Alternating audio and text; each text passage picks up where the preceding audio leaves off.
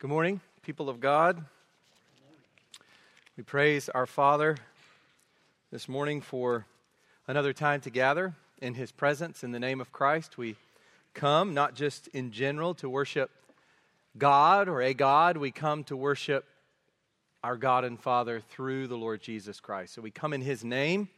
So I pray this morning that your heart is filled with joy uh, over Christ, that you have given thought on your way to church this morning, as we've gone through the service, that you have given thought to what He has done for us, uh, to what He has purchased for us, to His great sacrifice, the wrath that He bore in our place. We're here to celebrate Him, to exalt Him, to enjoy Him. So I pray that your heart is turned this morning to Christ as we come to His Word. You know, the Word without Christ is nothing. The word is about Christ, it points to Christ. Christ is exalted in his word.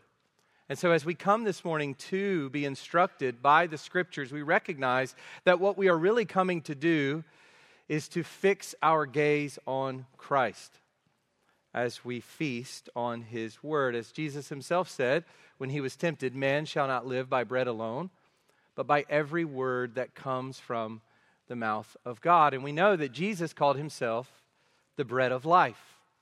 We feast on this written word, and through that we feast on the bread of life. So, if you would please go with me in your Bibles to Exodus 14. That is our morsel this morning of food from God's Word. As we are His sheep who feed in His pasture, we've come as a church this morning to Exodus 14, and we will be in verses 1 to 14. Over the last few weeks, we've been looking at the exodus from Egypt. Pharaoh has driven the Israelites out of Egypt. The Egyptians have given the Israelites all of this jewelry, gold and silver and fine clothing, so they've heaped them up with wealth. So the slave people are not leaving as uh, poor slaves, but they are leaving as the richest of the rich. As the Israelites move out of Egypt with the favor of the Egyptians and with the wealth of Egypt. And God has given them ordinances for remembering the Exodus throughout their generations. So these are gifts. And we talked about that, how God's commands are a gift to us. And God commands his people to keep these ordinances, these requirements, these statutes. And these statutes themselves will function in the hearts of God's people and within their families. They will function as a grace that holds them fast to the Lord. So God gives them these ordinances so that they would remember the Lord and so that they would enjoy the Lord as his people.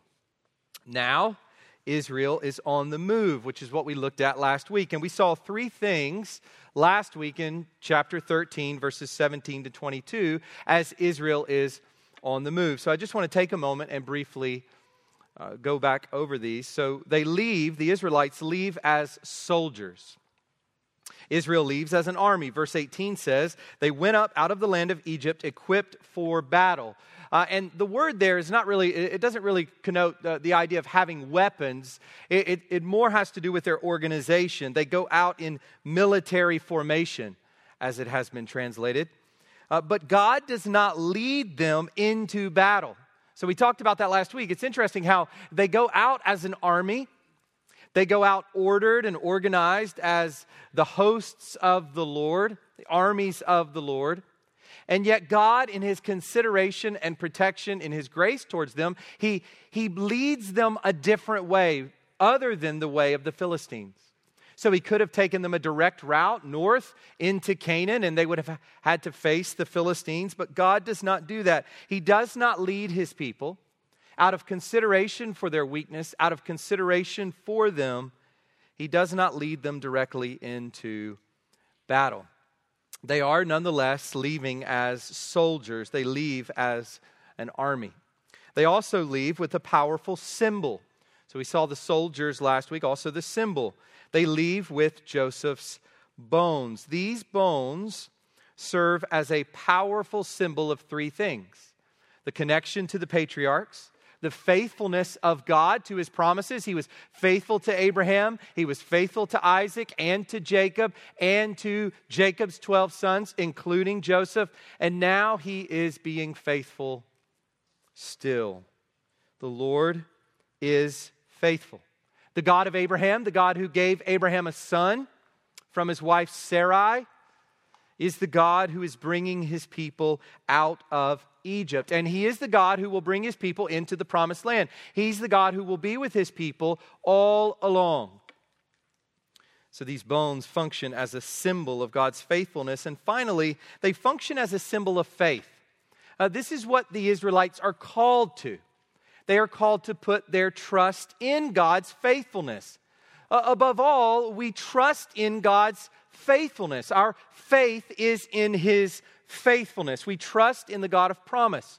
Paul makes this clear in Romans 4 when he holds up Abraham as the great example, the great illustration of faith. He's the father of faith. And what is it that Abraham trusted in? He trusted in God's promises. And so we see that where there is the faithful God, there must be the people of faith. It is who we are. And so the bones function as a symbol of Joseph's faith and a symbol of the faith that all, all of God's people are called to live out as they move with the Lord into the promised land. And finally, they leave with God as their shepherd. Not only does the Lord lead them away from early war, which they cannot handle, but he also goes with them in a pillar of cloud by day and a pillar of fire by night. An amazing picture, a vivid picture of God's presence. And, and, we talked last week about how we don't have a pillar of cloud or a pillar of fire. You didn't wake up this morning and look out your window and, and see a massive cloud. And tonight, uh, when you go to bed, you won't open your blinds or whatever and look out and see a fireball in the sky to remind you of God's presence. But God has given us His Spirit. His Spirit, as Stan prayed earlier, lives within us. His Spirit is a seal and a pledge and a guarantee. His Spirit tells us that we belong to Him and that He will never leave us nor forsake us. So that's where we ended last week, verses 21 to 22, with this pillar of cloud by day and pillar of fire by night. I want to read those verses to you. And the Lord went before them by day in a pillar of cloud to lead them along the way, and by night in a pillar of fire to give them light, that they might travel by day and by night. And then I love this last sentence the pillar of cloud by day and the pillar of fire by night did not depart from before the people. It was dependable. God's presence was reliable. They knew that God would not leave them. And that's the same confidence that the Lord calls us to this morning as we reflect on that. That God's not going to leave us. He doesn't leave us no matter what the circumstances are, no matter how hard life is, uh, no matter how we fall and bump our foreheads on the concrete, all the ways that we mess up, all of the ways that we sin in disobedience to God. The Lord is faithful, and He will not leave us, His people. Last week, we finished up with the people at Etham. And I want to point you again to this map. I've had this up repeatedly. This is a map of the Exodus route, and it shows the route that the Israelites would have left Egypt. And it goes down all the way to the Yam Suf, or the Red Sea, as it's traditionally been translated. Uh, in Hebrew, the Yam Suf, which the reason I use that is because uh, it's a debated topic as to how to translate that. Uh, and it has historically been the Red Sea, connected down south to the larger body, body of water called the Red Sea. But in Scripture, this body of water, Yam Suf, is always depicted as the Gulf of Aqaba, what we know today as the Gulf of Aqaba. So they've moved from Ramses in Goshen to Sukkoth, and then from Sukkoth to encamp at Etham. And you see Etham there next to the Yam Suf. They are moving forward across the Sinai Peninsula toward the mountain of God in Midian, in Arabia. Remember what God told Moses I will bring you back to this mountain. And we know that the mountain is in Midianite country, which is in Arabia. And so the Lord is bringing his people back to Midian.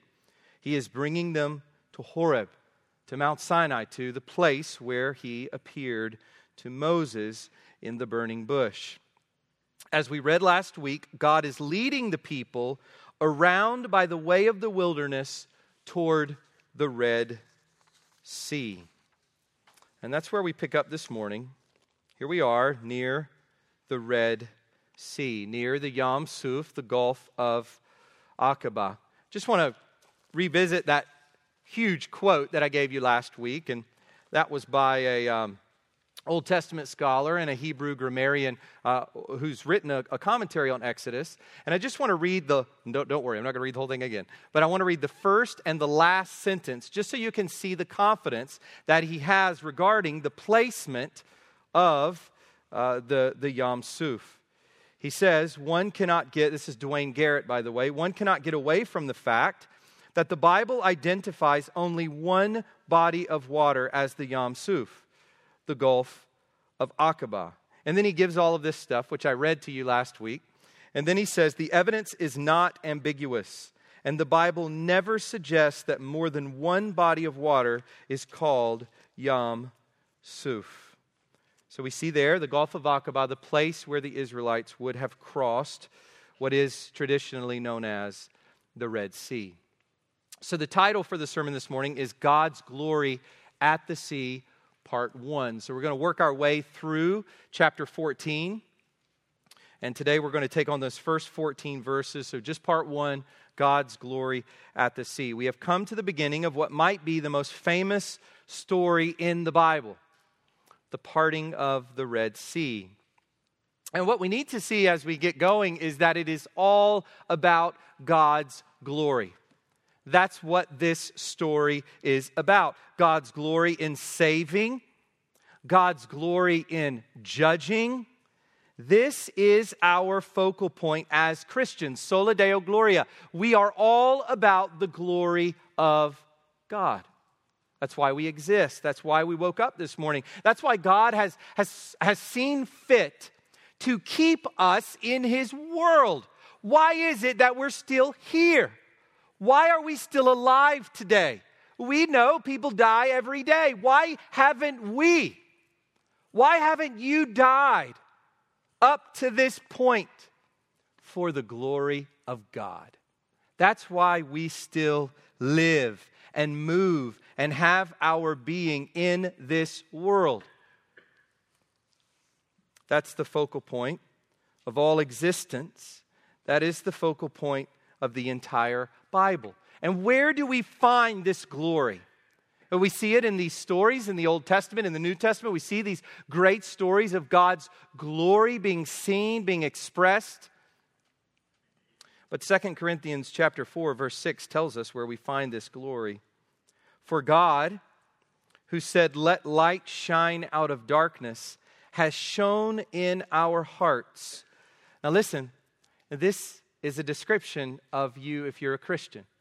This is just something to marvel at, something to praise God for. We're not just sitting here this morning, people just living our lives. This is a reality. What I'm about to read, this is a reality for you if you are a born again, blood bought Christian. If you belong to Christ, he says, The God who has said, Let light shine out of darkness, has shone in our hearts to give the light of the knowledge of the glory of God in the face of Jesus Christ. That's who you are. If you're a Christian this morning, you have seen, not one time, but you are seeing the glory of God in the face of Jesus Christ as the love of God has been poured into your heart by the Holy Spirit who has been given to us. We experience God's glory every second of every day because we have come to see the light of the knowledge of the glory of God in the face of Jesus Christ. The Christian sees what those at the Red Sea did not see. We have the Spirit of the exalted Christ in us, moment by moment, enjoying the glory of God in His very face. If you would, go ahead and stand with me as we read our passage for today Exodus 14, verses 1 to 14.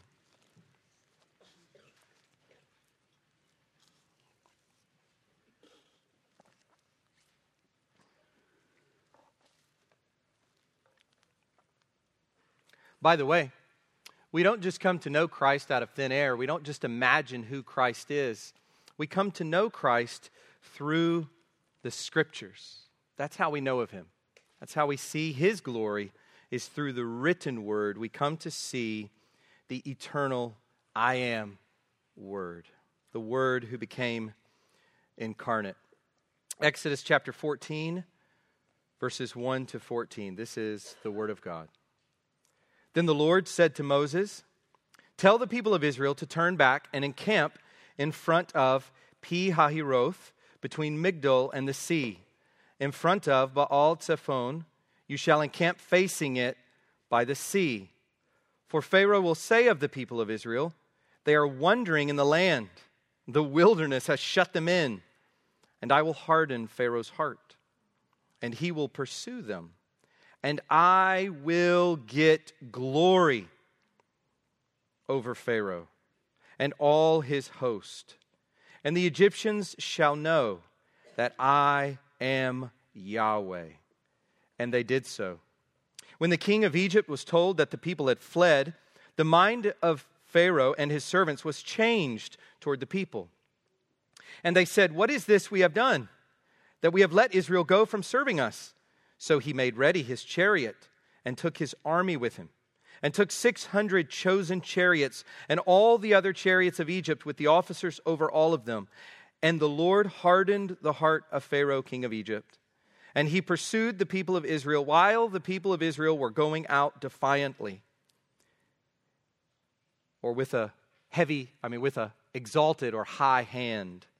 The Egyptians pursued them, all Pharaoh's horses and chariots, and his horsemen and his army, and overtook them and camped at the sea by Pi Hahiroth in front of Baal Zephon.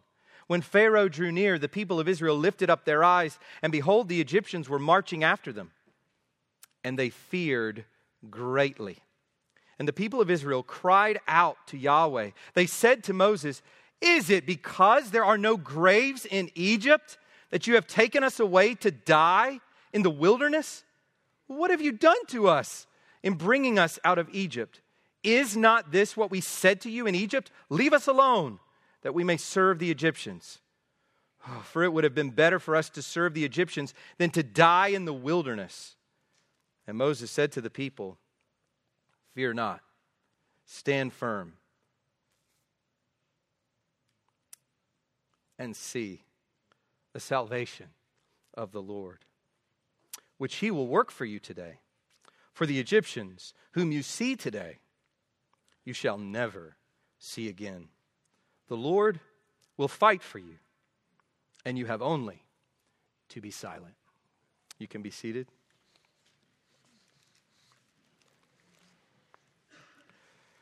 There are words in Scripture that are just so powerful and moving, and I think of David's words to Goliath, some of my favorite words in the Bible.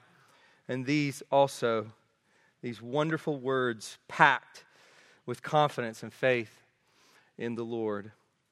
This passage that introduces the Red Sea miracle gives us two parts. That's what we're going to look at this morning. You can go ahead and put those up on the screen. A setup for salvation, verses 1 to 9, and a call to confidence, verses 10 to 14. But before we look at that, let's go to the Lord in prayer. Let's ask for his blessing on our time in his word. Let's ask that he would illuminate his holy scriptures, that he would show us Christ. Remember the, the Jews in Jesus' day, Jesus said to them uh, that they think they have salvation in the, in the written word, but the written word points to Christ. And so let's pray that God would exalt Christ, his Son, in our hearts this morning as we think about his glory. Let's pray.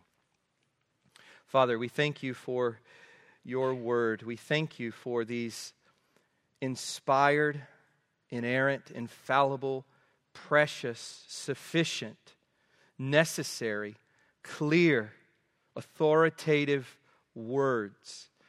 We thank you that you have given them to us as a precious treasure, greater than much fine gold and sweeter than honey. Lord, we ask that you would show us the, the truth of Romans 15 4, that these things are written for our instruction, that through endurance and through the encouragement of the Scriptures we might have hope. Lord, would you fill our hearts with hope in you? Would you encourage us uh, to endure? Would you instruct us? Lord, would you train us in righteousness and reprove us uh, as we come to your scripture this morning? God, we pray that it will be explained clearly and that it would be heard with a willing heart, that we would want to obey you promptly and fully. Lord, we pray that we would obey you because we love you, uh, because we thank you because we see your glory, because we've come to taste that you are good and that you are so much better than all the idols that we could cling to. Father, would you show us Christ this morning? Would you show us our great need for him as we consider our own sinfulness and his perfection? Lord, as we see your glory at the Red Sea, we pray that we would just uh, raise our voices, that we would raise our hands, raise our hearts to praise you. God, how we see your incredible power, your incredible love and faithfulness at the Red Sea. And Lord, as we think of that great event in biblical history, would our minds be immediately drawn to Calvary, where the greatest event of the universe, the greatest event of biblical history, of human history, took place where your Son gave his life for us. Lord, would you guide us through this service? Would you be honored? Would we be edified? We pray all this in Christ's name. Amen. So, a setup for salvation and a call to confidence. Let's start with verses 1 to 9 with a setup for salvation. So, here, the people are moving forward. Here they are going forward, going in a direction that makes some sense. All right, you wonder, you know, 2 to 2.5 million people, which is the number I, I think there were of the Israelites there coming out of Egypt. And all of these different people, you know, it, it, would, it would be interesting to go through if we could and ask each person, what are you thinking about? What are you, what are you perceiving? How are you processing all of this? We don't know how they would have been thinking, but at least the direction that they are going in and have been going into this point makes some sense. But then the Lord issues a command. Look at verses 1 to 2. then the Lord said to Moses, Tell the people of Israel to turn back and encamp in front of Pi Hahiroth between Migdol and the sea. In front of Baal Zephon, you shall encamp facing it by the sea. Now, you may just read through that and go, that's just a bunch of funny words. Uh, I'm not really sure what's going on there. Well, the Lord tells the people through Moses to turn back, to turn away from their forward motion, to turn away from their forward path. And you saw how long they've been traveling there on the map. They've been traveling for quite a ways, going in one direction, and all of a sudden they are told to turn back, to turn away from the direction they've been going in which would most naturally continue north of the Gulf of Aqaba into Arabia. That, that would be the natural path, right? They're going across this way of the wilderness, which, by the way, was a well known route in the ancient world. It was a, a pathway that you could travel, not the way of the sea up into Canaan through Philistine country, but the way of the wilderness. It's an actual uh, sort of a traffic route, like I 85 kind of, kind of place. So they're going through, and all of a sudden, instead of going forward, going north above the Yam Suf into Arabia, the Lord tells them to turn in a different direction, a much less seemingly productive direction. And not only that, but he tells them to encamp by the sea. So he tells them to turn away from the path that's going to lead them naturally to the place uh, that makes some sense. And he tells them to turn and encamp by the sea. In other words, the Lord tells them to become hemmed in by the sea. He tells them, essentially, to trap themselves. Without any need or reason to turn back and encamp by the sea, the Lord commands them to do so. They must trust His guidance even when it makes no sense. Now, think about that for our lives it shouldn't really surprise us when life doesn't make any sense. We like for things to make sense. We like to be able to see uh, cause and effect relationships. We like to be able to see natural succession. We like to be able to see uh, steps that are orderly. Some of us more so than others, but we like that. It gives us a sense of stability, it gives us a sense of confidence, something we can hold on to. We really don't like it when things don't make any sense.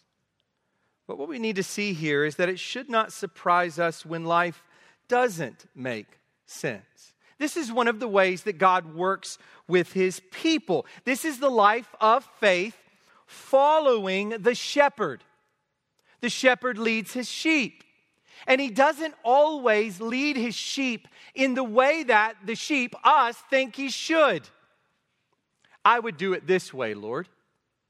I, I think this is going to be the 10 year plan, and I really would like for you to stick to that plan. This is my itinerary, Lord, and I want you to keep me on this path. And what, what do we do in life? Most of our prayers are God, get me back on my own itinerary, right? Isn't that what happens when we pray to the Lord? We cry out to God and we're saying, Oh Lord, eh, get me back on my path. And the Lord says, That's, that's, not, that's not the path. That, that's not the path for you. Shouldn't surprise us when it doesn't make sense. We are on a pilgrimage this life of faith is filled with opportunities for us to trust in the faithful God when things don't make sense. All the opportunities we have, we see these as obstacles. All of these things that we face in life that make us uncomfortable or that make us confused, we see them as obstacles that we need to pray for God to overcome or to topple over. That's the prosperity gospel at work in our theology, and it's infiltrated all of our hearts. We see it in our prayers. These are opportunities for us to trust God. It is easy to trust God when our path and His path line up. It's when the two diverge that faith is tested. Consider Abraham in Genesis 22. Uh, God tells him to go and sacrifice his son, the one he had waited a quarter of a century to have, the one upon whom all the promises rested. And now God tells him to sacrifice his son. Did it make sense? And of course, we know that it was never God's intention for Abraham to do that, but he walked in faith. And that is what we today, as God's people, must do. What we find here is that the people obey. At the end of verse 4, and they did so. And I think we are to understand here that uh, God's grace is working to restrain the people's sin. We know that the people who left Egypt are in a bad way. Uh, we know that from Hebrews, the way that Hebrews reflects on this wilderness generation. We know what they are about to do. We're going to read in a moment. We know what they continue to do in their grumbling and their lack of trust in God. It is only by God's grace that they listen at this point, that they do what God has commanded them to do. It becomes clearer what God is doing when we come to verses 3 to 4. Look with me there. For Pharaoh will say of the people of Israel, They are wandering in the land. The wilderness has shut them in. And I will harden Pharaoh's heart, and he will pursue them, and I will get glory over Pharaoh and all his host, and the Egyptians shall know that I am Yahweh, or that I am the Lord. The text doesn't tell us how Pharaoh is staying informed of Israel's movements.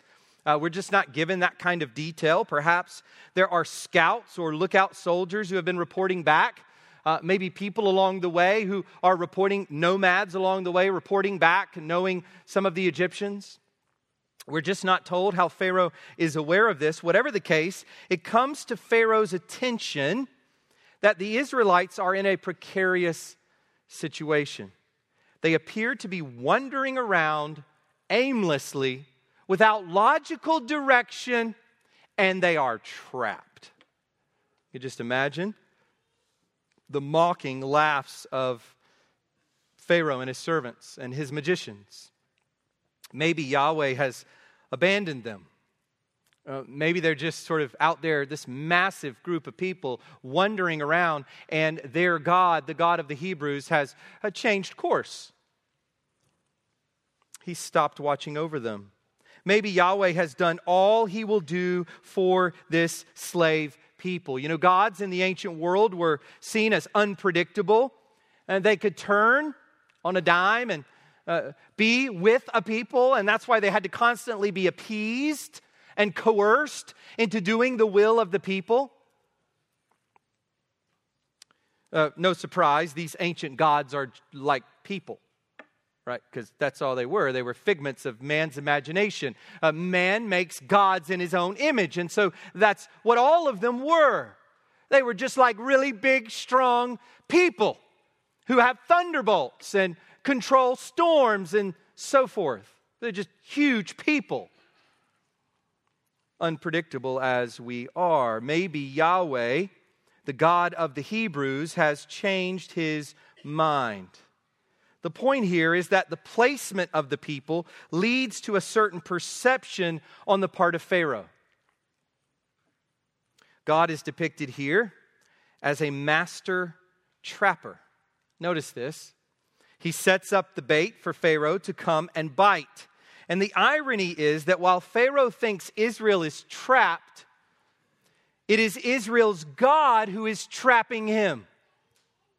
They're shut in by the wilderness, they are trapped by the sea. I'm going to devour them, I'm going to take them. Bait taken. Now the Lord God of Israel will trap this wicked king. God will draw him out and harden his heart so that he will pursue Israel in their seemingly vulnerable state. Why? The Lord gives the reason to Moses at the end of verse 4. I will get glory over Pharaoh and all his host, and the Egyptians shall know that I am the Lord. That's the reason. God is glorifying himself, God is exalting himself over Pharaoh and over the gods of Pharaoh, the gods of Egypt. And he is showing himself to be the only God to the Egyptians. In other words, God will provide a reality check. And think about this for a moment. You know, you think about God glorifying himself in all of these ways throughout the Bible, and just what is God doing? It's multifaceted what God is doing. We know that God does everything for his own glory. There is no higher end in the universe, period. But also, God provides a reality check by glorifying himself. He will turn eyes away from idols. The Egyptians are fixated on gods who are not gods. They worship gods who are no gods at all. And the Lord is gracious in his judgment. Think about it for a moment. The Lord judges in order that human beings who are enslaved to idolatry, who suppress the truth in unrighteousness, who are darkened in mind and heart, he glorifies himself in judgment in order to show those people, in order to show all people that he alone is God. and that the idols in whom they trust can do nothing for them. He will turn eyes away from idols. He will show himself to be the one and only living God who judges sinners. So God is doing all of this for his own glory. Uh, some uh, people talk about God's hardening as though God's just watching Pharaoh. And, and, Pharaoh decides, and, and, and then God acts, and, and Pharaoh makes another decision, and then God responds. That's a puny God. That's not the God of the Bible. The God of the Bible is entirely sovereign over every speck of dust and over every human heart. And what we read here is a God who is sovereignly working, just as he did with Joseph's brothers, to carry out his purposes. And yet, Pharaoh is responsible for his rebellion, for his sin, for his cruelty, and for his denial of the true God. And of course, what God does works. Look at verses 5 to 9. When the king of Egypt was told that the people had fled, the mind of Pharaoh and his servants was changed toward the people. And they said, What is this we had done? We have done, that we have let Israel go from serving us. So he made ready his chariot and took his army with him and took 600 chosen chariots and all the other chariots of Egypt with officers over all of them. and the Lord hardened the heart of Pharaoh, king of Egypt, and he pursued the people of Israel while the people of Israel were going out defiantly.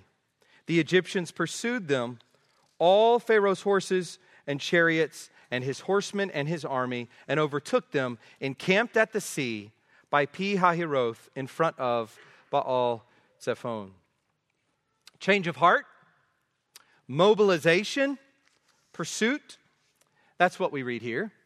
And this change of heart is very interesting. Of course, we know that God is sovereign over what is going on, but, but we still recognize the, the natural things going on in Pharaoh's heart, and we recognize Pharaoh's culpability, as I said before. And when we see this change of heart, it is interesting because it shows us the tenacity of sin. Rebellion and pride. Remember when the Lord warns Cain? Whoa, Cain. Whoa. Stop. Watch. If you do good, will you not be accepted? But sin is crouching at the door. Its desire is for you. You must master it. You must rule over it. No, says Cain. I will kill my brother. Sin, breeding more sin, the tenacity of sin Rebellion and pride can be seen here in Pharaoh's change of heart. They have just buried all of their firstborn children. And now they are ready to face off again with Yahweh, the God of the Hebrews, or with the people of Yahweh, come what may. They're, they're recharged in their sin. They're recharged and ready to go out again. They've just buried their little ones and their older ones and all their sacred animals, or many of their sacred animals.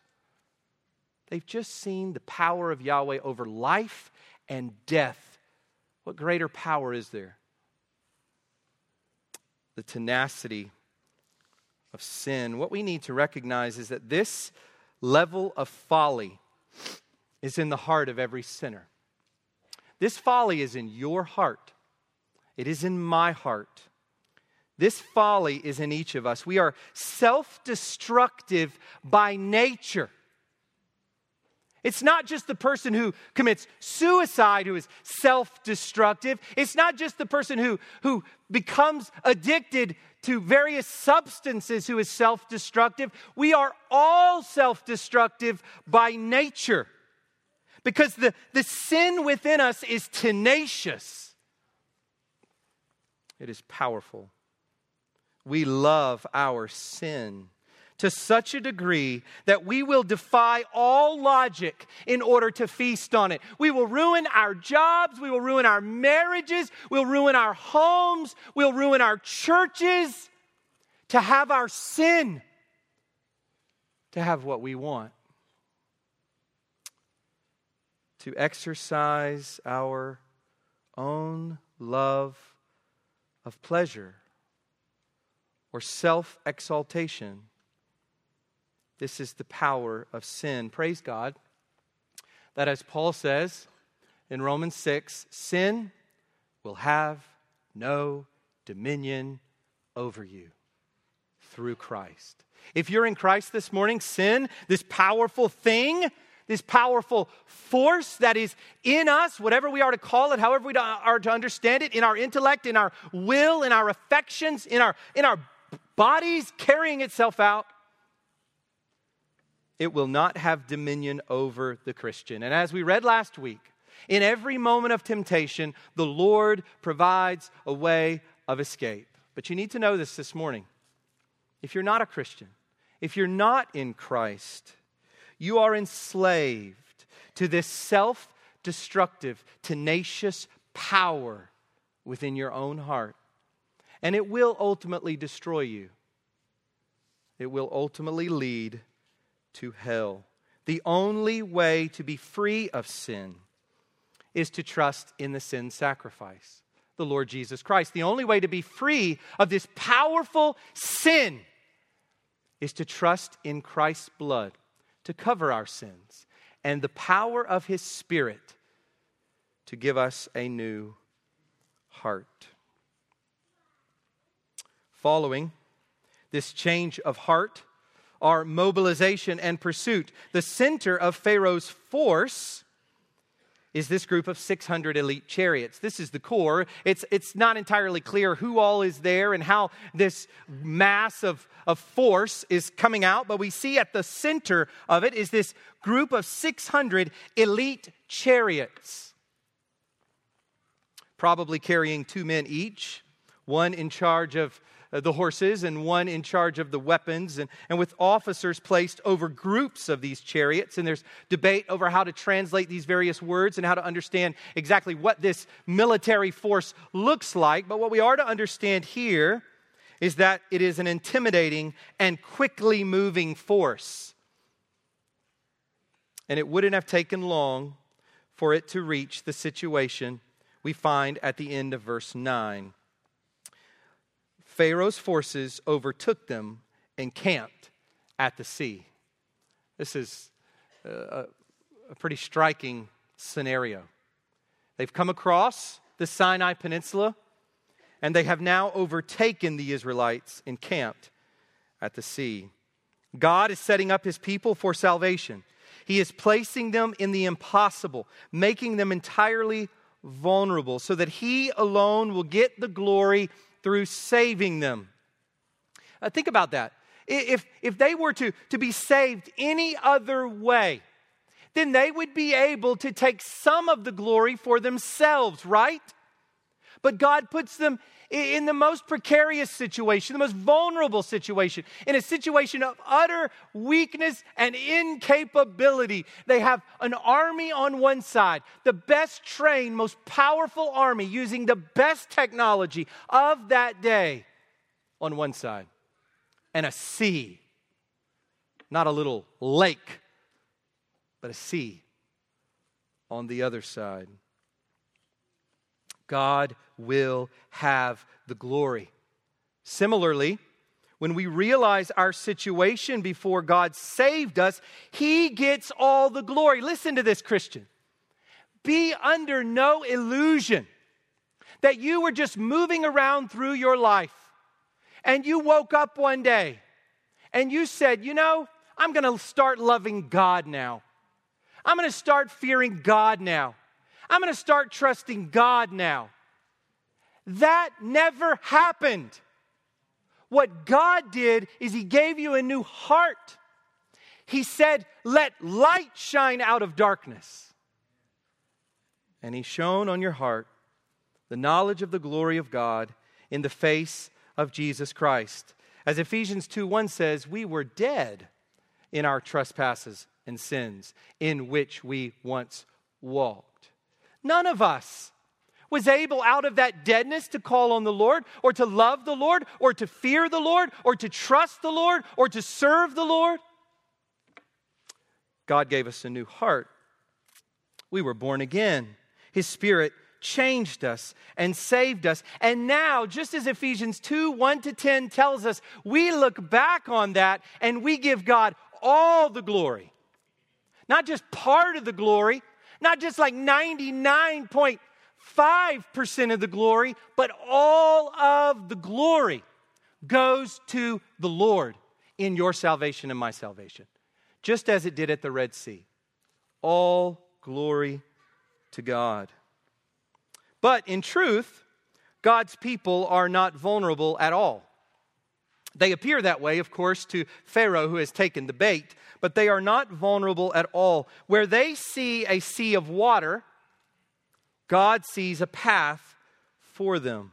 Where they see a great undefeatable army, God sees little men whom he is about to bury in the sea. Little, tiny men. This is not the glory that we should look to. You remember when Satan takes Jesus up really high and shows him all the glory of the kingdoms of this world. You know what Christ saw? Little men, little men with no glory, perishable glory, ending glory, non enduring glory. Christ saw the glory of the Father. That's forever glory.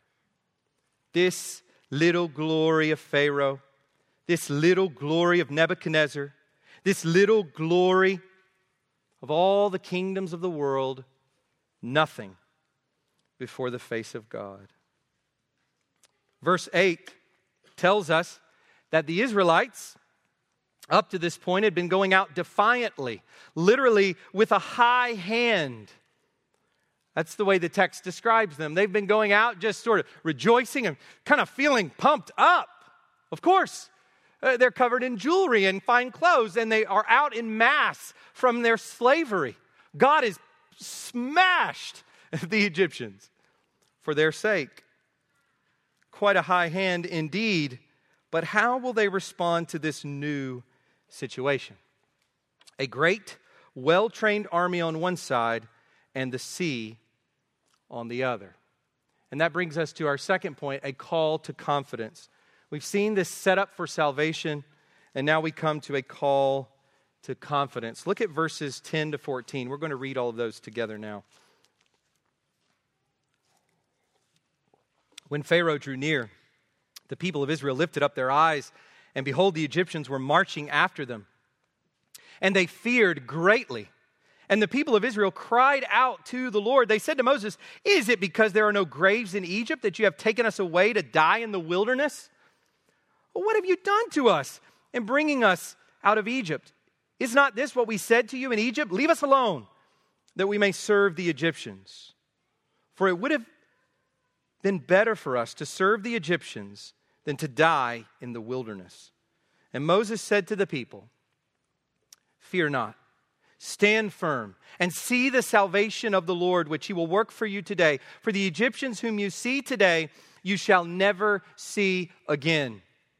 The Lord will fight for you, and you have only to be silent. It's interesting when you look at this description that we get three actions from the Israelites, which are then matched by three actions that Moses calls them to, essentially three and three. So let's look at the first set of three, and then we'll come back, and we'll come at the end to the other. So, the first set of three, these three actions on the part of the Israelites, they cower they cry out and they complain. They cower, they cry out, and they complain. First, they cower. The text says they feared greatly. And this has to do with their hearts. This has to do with their minds, or what is going on on the inside. This emotional, mental response to what is happening on the outside. They fear greatly. All courage, all that high handedness melts away on the inside. Those, those high hands become very low hands. It is as though their hearts melt away. In place of it is nothing but fear. They are, they are terrified of what will happen. Specifically, they think the Egyptians will now kill them. As they later say to Moses, Is it because there are no graves in Egypt that you have taken us away to die in the wilderness? The irony there is it is because of their sin and rebellion and lack of trust in God that they will die in the wilderness. God will kill them off. They are afraid that the Egyptians will slaughter them and leave them for dead in the wilderness. This is the initial response that we often have, right? When we come across things that are unexpected, when we come across things that seem to want to do us harm. So I would say to us, people of God, be on guard against this initial response.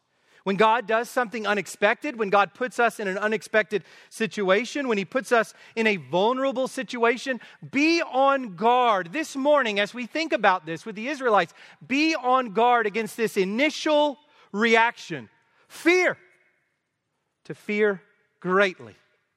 That's our knee jerk reaction. But what we need to understand is that's the knee jerk reaction of the flesh.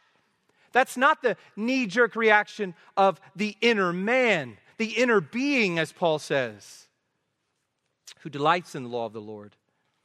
The deep, real core of who we are. This person responds in faith. So, whatever it is, that diagnosis or that phone call or that news that you get or whatever situation looming out in the distance or that comes against us in a moment, in an unexpected moment, what's the response going to be of all of us in this room? May it not be this response of being greatly afraid. May we consider the Lord at the Red Sea. Second, they cry out. So they cower, they cry out. And the people of Israel cried out to the Lord. Now, at first glance, you're reading this, it, it seems positive, right? Look, they are just crying out to Yahweh their God to save them. Uh, they're crying out to the Lord. Is that not what we are supposed to do in times of distress? We cry out to the Lord. We're told all throughout the Psalms, all throughout Scripture, to cry out to the Lord, call out to the Lord. So it seems to be positive. And it is true, they do rightly look to Yahweh rather than some other God, or, or rather than just ignoring Yahweh altogether. They do cry out to the Lord. However, in light of the fear that we just read about, and in light of the grumbling that we're about to see, it is difficult for me to view these words as positive. I think the picture here is one of crumbling. They are not just cowering, but they are crumbling. They basically fall apart. They collectively crumble into tears and distress in the face of this great threat. This is the natural outworking of this fleshy fear. They crumble. Third, they complain. Look at the sarcastic, mean spirited way they speak to Moses. Look at verses 11 to 12. Is it because there are no graves in Egypt that you have taken us away to die in the wilderness? What have you done to us in bringing us out of Egypt? Is not this what we said to you in Egypt? Leave us alone, that we may serve the Egyptians. For it would have been better for us to serve the Egyptians than to die in this wilderness. This last sentence, it would have been better shows us that their heart is not bent on worship. Follow this. The worship of Yahweh is of no concern here. It is simply not in view. All that they care about is their own welfare. their own comfort. It would have been better for our well being if that would have continued rather than this. That would have been better. That would have been more comfortable. That would have been more beneficial. That's it. That's all that's on their minds. Remember what Jesus says about the Gentiles. This is interesting. He doesn't just say the Gentiles seek after all kinds of abominations. We know that. That's true. What does he tell his people at the end of his disciples, those who are listening to the Sermon on the Mount, at the end of Matthew 6? He says, The Gentiles seek after all these things. What, what, what do they seek after? Food? That's good. And, and drink? That's good. And, and clothing, especially in a day when your clothing meant your survival from the elements. What's so bad about that, Jesus? That's what they live for. That's what matters. What's better for me? What's more comfortable for me? What's more pleasing to me? That's all that is in view. What about us? Is that really? Do we just go through life praying for God's will so we can be happy? Man, what an indictment. Just one experience of happiness or experience of blessing after another. Lord, give me this. Thank you. Lord, give me this. Thank you. Lord, give me this. Just living like pagans. The Gentiles, the pagans, the heathens seek after all these things. We are to seek first the kingdom of God and his righteousness. In other words, his praises, his worship. Often we are just like these Israelites, concerned only with what is better for me. So, three actions cowering, crying out, and complaining. And these are matched by a threefold call to confidence from Moses. And this is where we're going to finish up this morning this threefold call to confidence from Moses. First, he says, Fear not just like the words to Father Abraham in Genesis 15:1. Fear not, Abraham, I am your shield. Your reward shall be very great. Here's Abraham, away from home, wandering around, no child, afraid. Fear not, I am your shield. Fear not because of who God is, not because the circumstances look promising. You know, how many of us we, we just we go through life and the, everything looks promising. There's something really good out there on the horizon, and we are just eh, just just filled with confidence, filled with courage, filled with praise. Life's thank you, Lord. Life's so good. But what about when, when that's not what lies out there on the horizon? What about when the future does not look promising? When the circumstances are not promising, fear not. Second, stand firm. This corresponds with the second action of the Israelites. Instead of crumbling in their crying, they are to stand firm. Stand firm before their enemies. They are not to lose a heart or a posture of confidence in the Lord. Third, and see the salvation of the Lord, which he will work for you today. For the Egyptians whom you see today, you shall never see again.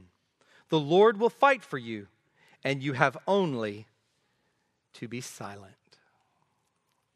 In place of complaining, they are to shut those mouths, they're to stop the sound from coming out of their mouths. It, eh, grumbling and grumbling and complaining and complaining and fussing and, and just, just airing discontent. Shh, shh. Moses says, Be silent. They are not called to do anything, instead, they are just to see. They're to shut the mouth and open up the eyes and see, to watch their God. God will fight for them, He will eliminate their enemy, God will rescue them. They need only to be silent, only to be confident. Moses is saying to the people, Stop and behold our God. Behold your God, Israel. Behold the Lord, your Savior. And that's what the Lord is saying to us today. All of us gathered this morning, who, by God's providence, we're here in this moment under this passage of Scripture, hearing from the Lord. The Lord is speaking through His Word to each of our hearts. We're responsible on the day of judgment for everything we're hearing this morning and reading from God's Word. What is God saying to us? He's telling us to stop cowering, to stop crumbling, and to stop complaining, to replace all of that with confidence, not in the circumstances getting better, they may not, not in your own personal sense of well being, but in God and His ultimate purposes of saving us through Jesus Christ. We will probably, I imagine, spend most of our time in heaven praising God for the discomforts and difficulties of life than for any blissful thing we experience in this life. That's an eternal perspective. That's a James 1 perspective, a Philippians 4 perspective. That's the perspective of one who rejoices always and with James in mind, who rejoices in our trials. The Lord is our shepherd. He leads us, He guides us through our Lord Jesus Christ. Let's pray. Father, we thank you for your word this morning. Thank you for speaking to us as we look at Exodus 14. God, we're grateful for what you've shown us about your glory there at the sea. And we anticipate seeing you do this great miracle as you part the sea and bring your people through on dry ground and as you overwhelm the Egyptians with the water. Father, we praise you for your salvation. You are God, our Savior. Help us, Lord, not to cower uh, when things look difficult and unpromising. Lord, help us not to crumble and just bounce from one prayer of self centered help to another. But Lord, help us give you praise. Yes, to cry out to you in time of need, but yes, to trust you in your purposes and to seek first the kingdom of God and your righteousness, and not to live like pagans. Father, forgive us Forgive us for being so consumed with ourselves, so consumed with our comforts, so desirous that you make for us the most comfortable path possible through this life. Give us a painless death and see us on into glory. Father, your purposes are not our purposes. We pray that we would trust you through any trial. We pray this through Jesus Christ our Lord. Amen. At this time in our service, we'll have the Lord's Supper.